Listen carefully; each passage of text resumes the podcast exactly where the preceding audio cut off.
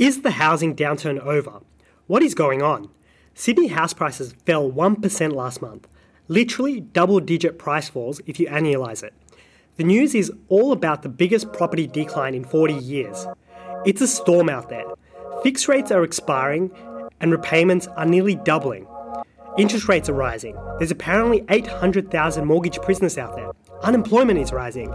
Yet, the question remains is the housing downturn over? Today, I have my best mate, ex Treasury economist, and wonderful person, Curtis Stewart, with me to discuss this question. Curtis, how are you? Yeah, going really well. It's an interesting one. And um, yeah, I think to start with, like, why are we bringing this up now? Um, and I think there's some data that um, we're mm-hmm. starting to see, which is bringing on this question. Mm-hmm. Um, we're 24 days into Feb. Um, and in the market that we follow most closely in Sydney, because it's where we are, um, where Sydney's on track to post an increase in prices month on month for the first time in a year, basically, since the downturn um, in prices started.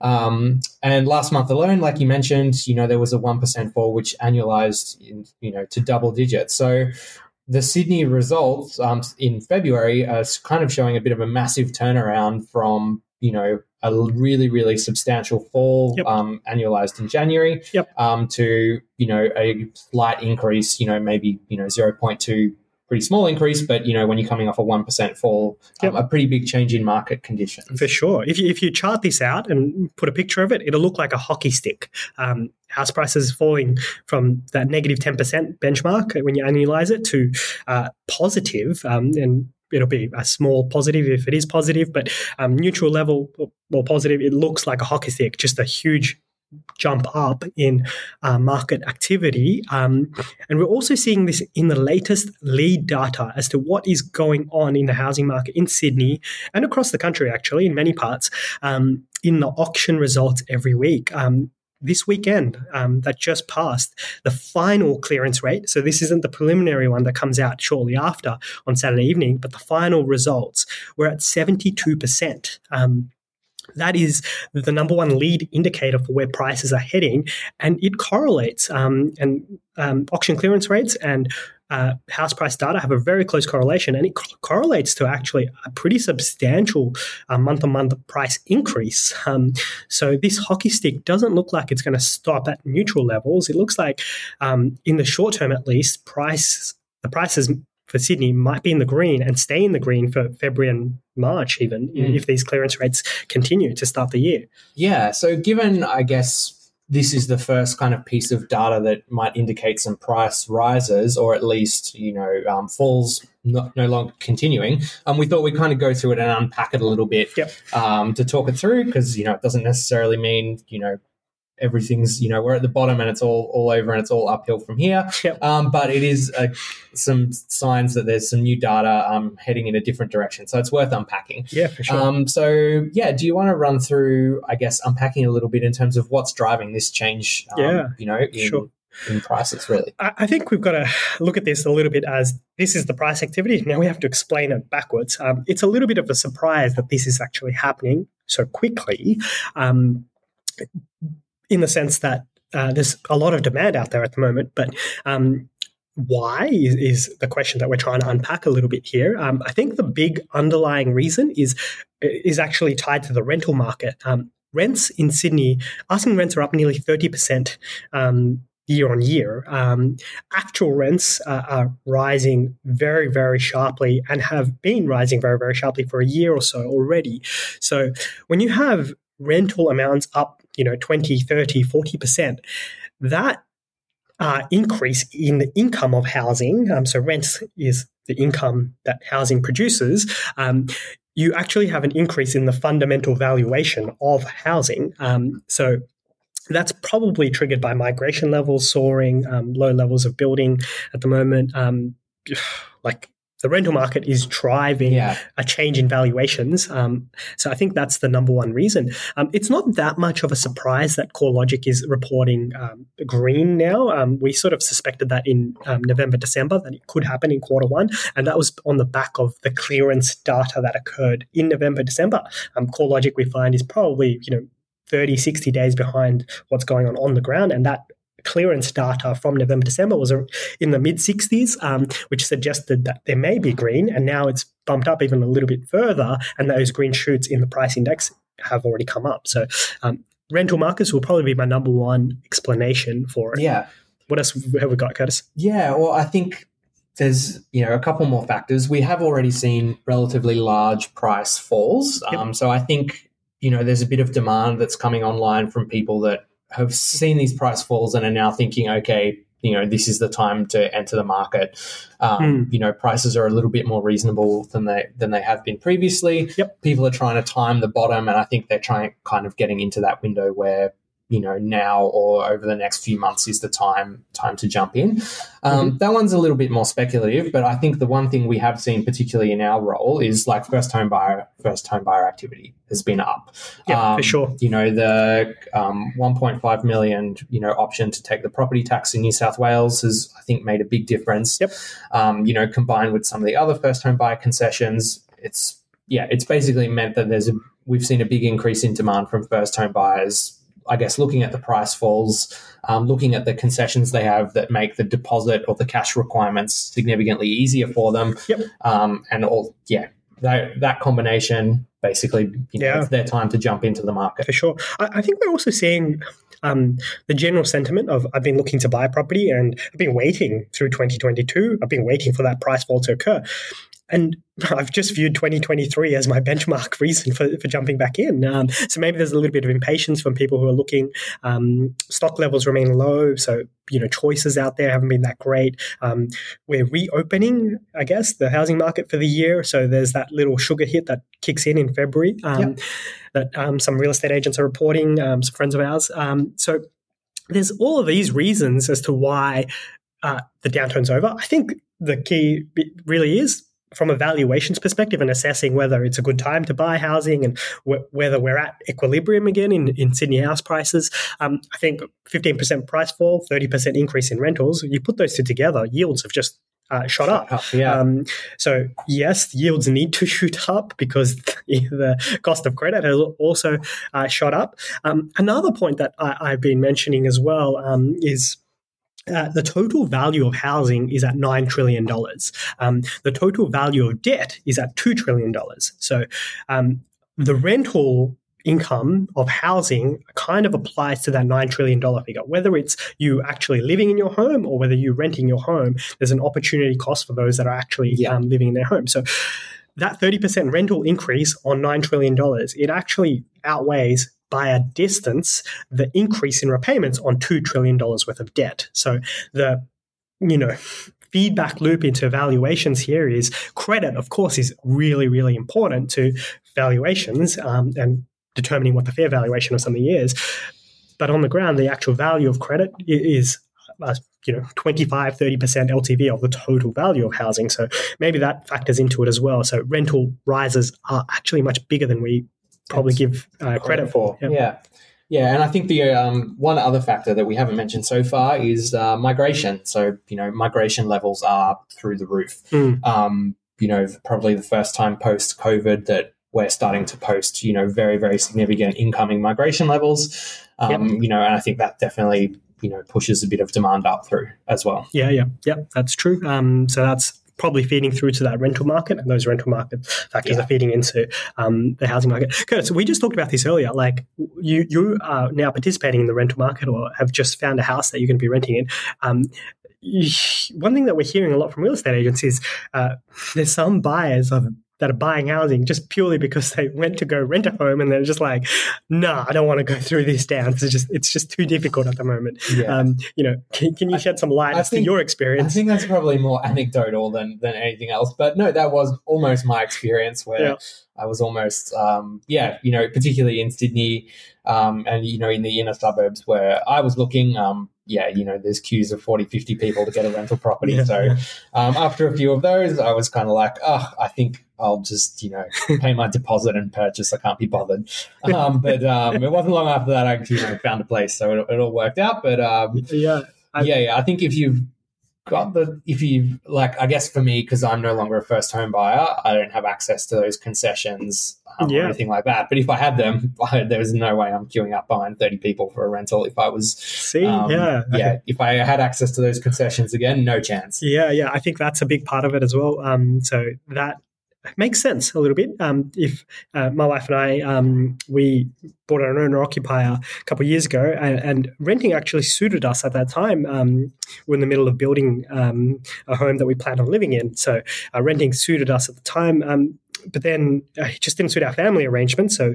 Um, we decided to buy at the time, and it was during the COVID sort of disruption, and there were a lot of expats coming back, and we needed a family home for our circumstances, and renting was just really, really difficult. So we ended up buying um, instead of renting and changing our plan. So perhaps there's an element of that. So it's it's all coming from this rental market and just the the strength of this. Uh, the rental market in general and the the uh, friction in being able to find a home that suits that's causing a little bit more demand for housing potentially that's some of it too um, it's very hard to measure that because it's behavioral but yeah, it is. But um, I think you know, in our business, we see some of that come through in the first home buyer demand. You know, Hmm. Yeah, it's often the um, you know those renters who are first potential first home buyers um, that you know their experience in finding a rental property, or even if they have a rental property, copping the rental increase, basically, yeah um, sure you know, makes it more attractive to buy. Like Yeah. that that relative equation has shifted um, a little bit. Yeah, for sure. Um, for first time buyers listening out there, the sub nine hundred thousand dollar level um, as well. So there's two benchmark levels that are kind of changing. The sub nine hundred thousand dollar level, um, you could really buy now with a forty five thousand dollar deposit. So that's five percent of nine hundred thousand. That's forty five thousand. You know, a couple thousand dollars for incidentals. Um, you get a five percent deposit. Get on that um, the FHDLS. Um, so no no mortgage insurance, no stamp duty. You opt for the um, Property use of the tax, yeah, the property tax that's crazy. You're buying a nine hundred thousand dollar house for forty five thousand dollars um, capital. Um, so it's great. Um, leveraging potential if you're just trying to find a home to live in, build up an asset portfolio. So there's a demand in that sort of uh, segment Yep. um, that's quite attractive. Um, usually forty five thousand dollars wouldn't get you very far, but now it gets you a nine hundred thousand dollar house in Sydney to live in. Um, Actually, a budget you can work with in Sydney, like yeah, you can buy a Yeah. two bedroom apartment in most parts of Sydney for Yeah, that. yeah. Um, so it's you can't buy everywhere, but you can buy an apartment, buy housing out west as Yeah. well. So th- there are options. But yeah, you know, previously before the FLHDS, you know, we were looking at six fifty for your stamp duty exemption, um, and you know, in Sydney for a lot of people that Yeah. you know didn't really provide attractive options for housing. Whereas, Exactly. like now at nine hundred, um, you know, you got a bit more room. That kind of makes all the difference. Yeah, and, and then there's the big one, which is the 1.5 million dollar amount. Um, you typically need a fair bit more capital here. Um, most of our buyers at that sort of level aren't buying with a 90 with a 5% deposit. Um, but there's a lot of people you know access to mortgage um, insurance waivers can get in with a 10% deposit. Um, you know so many professions qualify now. So um, you you could be purchasing for 1.5 million with $150,000 worth of capital. Um, the time to save, I guess, how lo- how difficult is it to actually go and buy for 1.5 million, and how long does it take to save the deposit there? Saving 150 thousand dollars um, is much easier than saving 350 thousand dollars, Mm. um, and typically to be able to borrow. Uh, you know, the 1.5 million that you want um, for that purchase price, or you know, 90% or 80% of it, you'll be on a fairly um, good income as well. Like, you know, that's probably translates to a $250,000 plus income, uh, household income. So yeah, um, th- th- those those demand segments um, exist. Uh, there's a lot of people in Sydney that fit those that profile, and those are actively looking a little bit more now because of these grants that are there and the short term incentive boosts that exist. That it's just um, lifting up demand a little bit. We've noticed that already to begin the year. yeah, for sure. So if we take a bit of a step back and have a look at, a, I guess, a broader assessment, um, what are your thoughts? I know you know we've mentioned that there's a bit more demand and the February numbers Mm. are a bit more promising. But yeah, what, what's your overall Mm. assessment? Yeah, that's a, that's a good one. Um, so I think it's way too early to make the call. The housing downturn is over. Uh, we can't make that call with any confidence at the moment. Um, and we did do this in May 2019. I'm on a podcast with Smart Property Investment, and I used the word boom. And I recall people just being like, "Wow, you know, spruiker to saying that the market's about to boom." But the reason why I said it is um, it was the weekend after Scott Morrison won the election. Tax changes uh, were wiped. Um, borrowing power changes had um, just been announced by APRA. Rate cuts had um, you know kicked in the following month. You know, there were tax cuts that just happened. It was stage two of the tax cut plans. Those are all these things that changed the financial conditions underlying buying a home. Um, and it just completely changed all the factors. Um, the debt to income ratio, so this is just like what's your gross income versus yeah. multiply it to work out what you can kind of borrow, went from like six to eight at the time. That's a pretty substantial improvement in borrowing capacities. We don't have any of those push factors now. Um, sure, we have some underlying drivers of demand for housing and and some good fundamentals for housing in general, but credit conditions are still like our Extremely podcast was. Tight, yeah. yeah, yeah, the tightest they've ever been, and they're getting tighter. Um, and this is the the number one reason why I can't say that the downturn's over is it's actually a little bit of a surprise. Like conditions probably point to financial conditions probably point to a little bit more to go with price falls. Um, the reason for that is the, uh, it's from our last podcast, and we've got more information coming out as well the RBA have changed their tune. Yeah, that's clear, mm. clear as day now. Um, you know, we are trying to read the first message on February, um, right after the, the the February rate call. Um, we did the podcast a couple of weeks ago. We're trying to read between the lines as to what they were saying. But now what they are saying, and what they mean, is absolutely crystal clear. Um, they've taken a hawkish pivot. Um, they've made it absolutely clear they will do what it takes to beat inflation. Uh, and even further, they've made it clear that collateral damage be damned. Like yeah. businesses be damned, households be damned. Sure, we feel bad about this, but that's not our job. Our job is to get inflation down. The cost of inflation st- sticking around is extremely dangerous for our economy, and we will do what it takes to beat it the minutes that came out a couple of days ago, they discussed either a 25 bip or a 50 bip increase. Um, and my read of the minutes is the reason why they didn't do the 50 bip increase was largely because they've already pivoted to, and the communication when they pivoted down to 25 bips, and we're like, sounded a little bit like maybe we made a mistake there. Maybe we should have kept 50 bips going in November and possibly even December um, rather than, uh, yeah. you know, now and pivoting backwards again and scaring everyone. So, yeah, um, that's a pretty big change in communication, and the markets just seem to take it in stride, or either doesn't know about it, or it's just excluded it altogether. Yeah, and like I think definitely the minutes you know revealed that that was really the choice they were making. You know, there was mm. no discussion of potentially holding. Um, it was twenty five or fifty, yep. um, and you know they they went for the more conservative route, I guess, at twenty five, but yeah, like fifty was on the table and yep. zero wasn't. Did, zero wasn't on the table. Did so. you catch the? Um, uh, so uh, Philip Lowe was uh, in Parliament last week for like six hours. Um, did you catch the uh, the sitting? Did you watch? Yeah, yeah, bit, not not the whole six hours. I'm my yeah. nerd level's not quite that high, but I caught yeah. a lot of it, so my nerd level's relatively high. Um, my wife was looking at me over the weekend. Um, I think I was watching cricket. It was it cricket? Um, that occurred over this weekend. And um, Steve Smith, my favorite batsman, um, that might be controversial, but um, he, he loves the shadow bat. And um, what I was doing uh, was listening to um, the, the Senate estimates, and these senators can be very, very aggressive. And for, for, for a little period, I was shadow Philip blowing it and, and trying to answer these questions. Just hit pause and tried to answer the question as to what um, the senators were asking. And I found myself being very aggressive to the senators, being like, wow, that's a stupid question.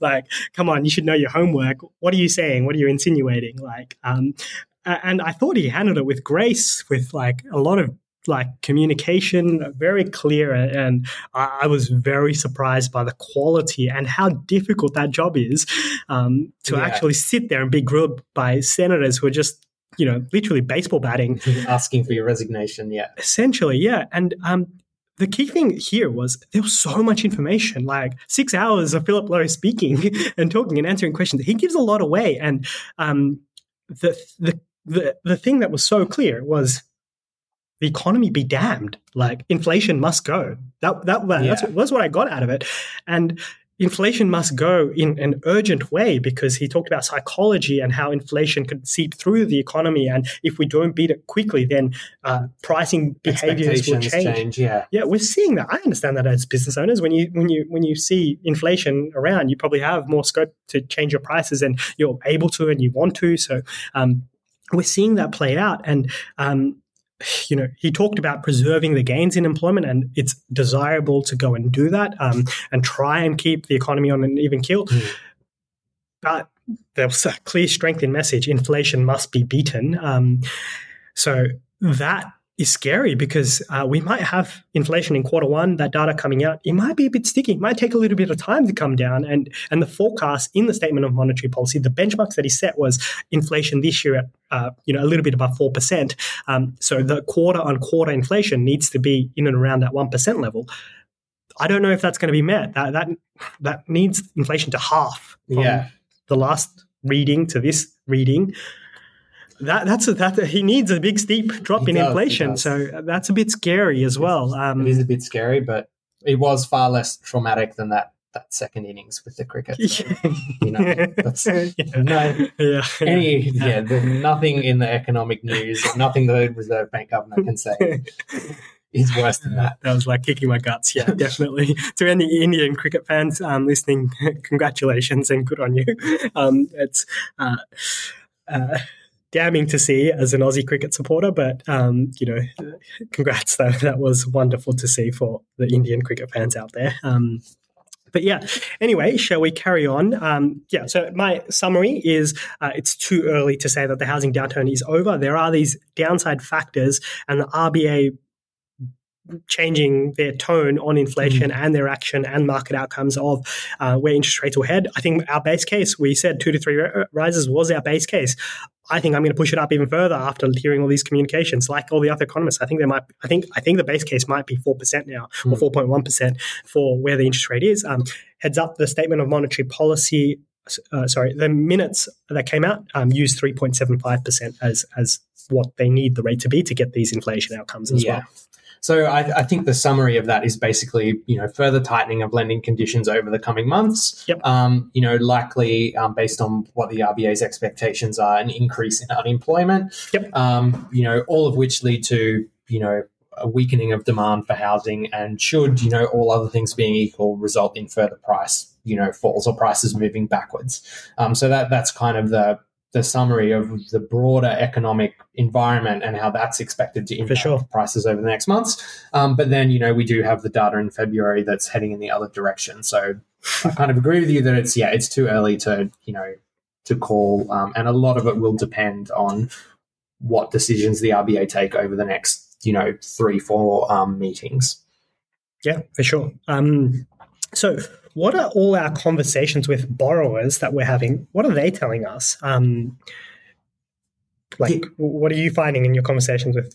Yeah. So, like, you know, anecdotally, we have good access to, you know, the market basically um, through for you know, running our business. So, demand is strong, is what I would say. There are lots of borrowers who are looking to get into the market and purchase. Mm, I'd say on both fronts, first home buyers and owner occupiers, um, but also investors who are coming to us. You know, a lot of our investor clients are coming coming to us being like, look, let's redo the borrowing capacity numbers. Yep. A lot of the time it doesn't work, but um, nevertheless, they're coming to us being like, we've identified that now is a time to pu- now is a t- good time to purchase. Yep. Let's see if we can make it work. yeah, for Um, sure. so I think on the demand side, people want to get their foot in the door. Yeah, Um, for sure. but yeah, on the on the flip side, there are borrowers that we're speaking to that you know are looking at their overall you know repayment burden basically now at, at higher interest rates, particularly as you know fixed rates come off. Yep. Um, and you know we are having more conversations with people who are looking at you know do they have to sell in order to you know I guess maintain their cash flow. Um, so yeah, it's really two two sides of the coin. I think. Yeah, for sure, for sure. I think that investor story is really interesting. There's changes in how an investor can participate in the market now. All these lending conditions mean that investment strategy is also changing. Um, the concept of being on a fairly average sort of income, so um, you know, a household income 150,000, for example, between two people, um, that will cover the bills and and um, be enough to you know ha- have a fairly comfortable life. But um, that sort of income and investing and owning a home without existing substantial equity, it barely works at the moment, particularly in Sydney. Um, so, Yeah. like, you know, just trying to buy an investment property will probably mean that you can't buy anything else.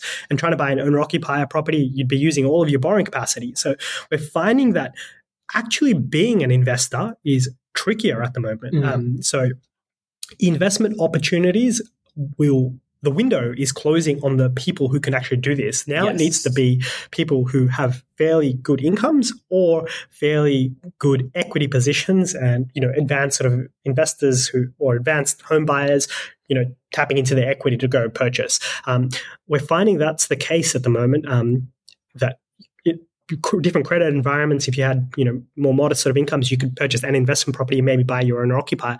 But now it's it's a little bit of an either or proposition. Yeah. And the reason why I mention this is because it forces selling. So if you have an investment property and you have your own home and you just want to upgrade your home or you want to make some even small little pivots, you often have to sell a, a property to be able to do something. And most people choose to sell their investment property to do that. yes. So especially after all the equity gains that have occurred over the last five, ten years as well. So um, that's some market level things that we're seeing, um, conversations about selling. And we talked about this in the 11 predictions, the investor sell off.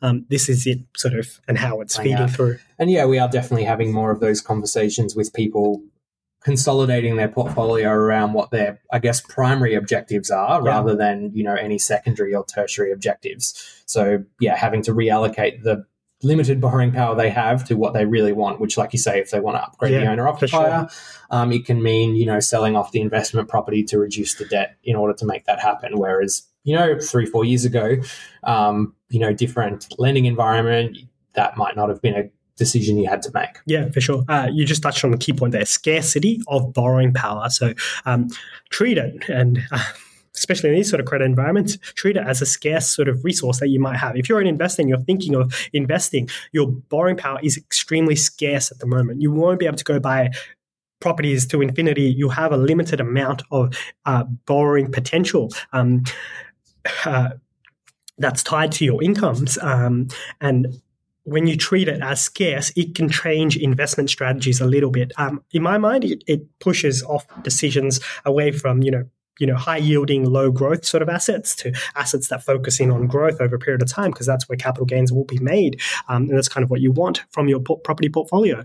Um, so Yeah. you know, And I- obviously, holding power is a bit difficult in at the moment too. So Yeah, and I think it also pushes, you know, a lot of the conversations we have are people looking to grow a portfolio over time and trying to map out multiple purchases. Yep. Um, and I think, you know, the scarcity of borrowing power means it's put an increasing focus on maximizing your first purchase or the next purchase that you're going to make in terms of the quality of asset that you're going to buy because of Yep. that scarcity of borrowing power there's less value in you know trying to plan or Yes, trying to map sure. two three four purchases out for sure, um, because it's harder and harder to get there and you know the environment is likely to tighten further in the short for term sure. so a lot of the conversations i'm having is you know kind of advising people that look you know you, You're not going to buy three.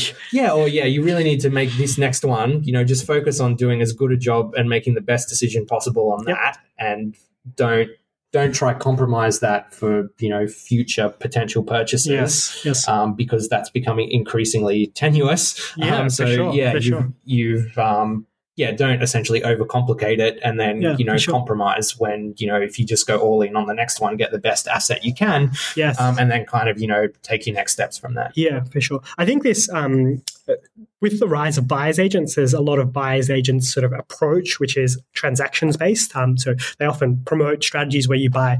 Um, there's a guy on YouTube saying buy 14 properties at 250,000 a pop. Um, you know that that used to work. It used to be a fairly creative way to maximize your potential, um, Yeah. build your portfolios as much as possible. But credit environments have changed, and um, you know what's realistic is different. Um, so um, when you're on normal sort of incomes, planning around um, having one property or building around your scarce borrowing capacity is probably a more prudent approach. Um, and this gives rise to focusing in on quality rather than Yeah. short-term hotspotting strategies. You know, picking an area that's going to do well in the next 12 months, and then using that equity to go buy again. That using that equity to buy again step might, might not be realistic. So exactly. yeah. maybe you want to think beyond the, the, the short term benefits and think more of a five, 10 year plan and be like, look, is this going to do well? Um, but yeah, Yeah. um, that's that's tricky to ascertain. Yeah. So, how about we we sum it up? Um, basically, um, what's your kind of conclusion of what we've spoken about today? You know, we've got some data in for February showing Sydney potentially having some price rises. Yep. We've also got you know a pretty decent amount of jawboning from the RBA. I Um, hope so yeah, yeah. They, they jawbone me into, into, believing them, so um, it's working. Um, my conclusion is that Sydney is doing really well in February and March. It's a surprise. Everyone will be talking about it very, very soon. Um, probably be a week or two after this podcast gets released. The media will pick it all up. That's true. The market is doing really, really well but it's way too early to say definitively that this housing downturn is over. We talked about the number of reasons why. With extremely tight credit conditions and with the risk of what these credit conditions do to the economy and do to households, it, there's uncertainty as to whether there's a, a, double dip, I guess, if you want to call it. Um, so it's way too early to say that this housing downturn is over for me to say that and feel comfortable in saying that, I think there needs to be a change in financial conditions, um, either rate wise or APRA wise, something that actually creates a push factor for housing de- um, demand. Um, yeah. So yeah, that's our summary. Um, you know, thank you all for joining us again. Um, and yeah, if you have any questions, jump on Australian Property Talk. Um, our ebook is there, Eleven Property Predictions, and you can also reach out to us directly uh, through that website. Um, and see you all next week.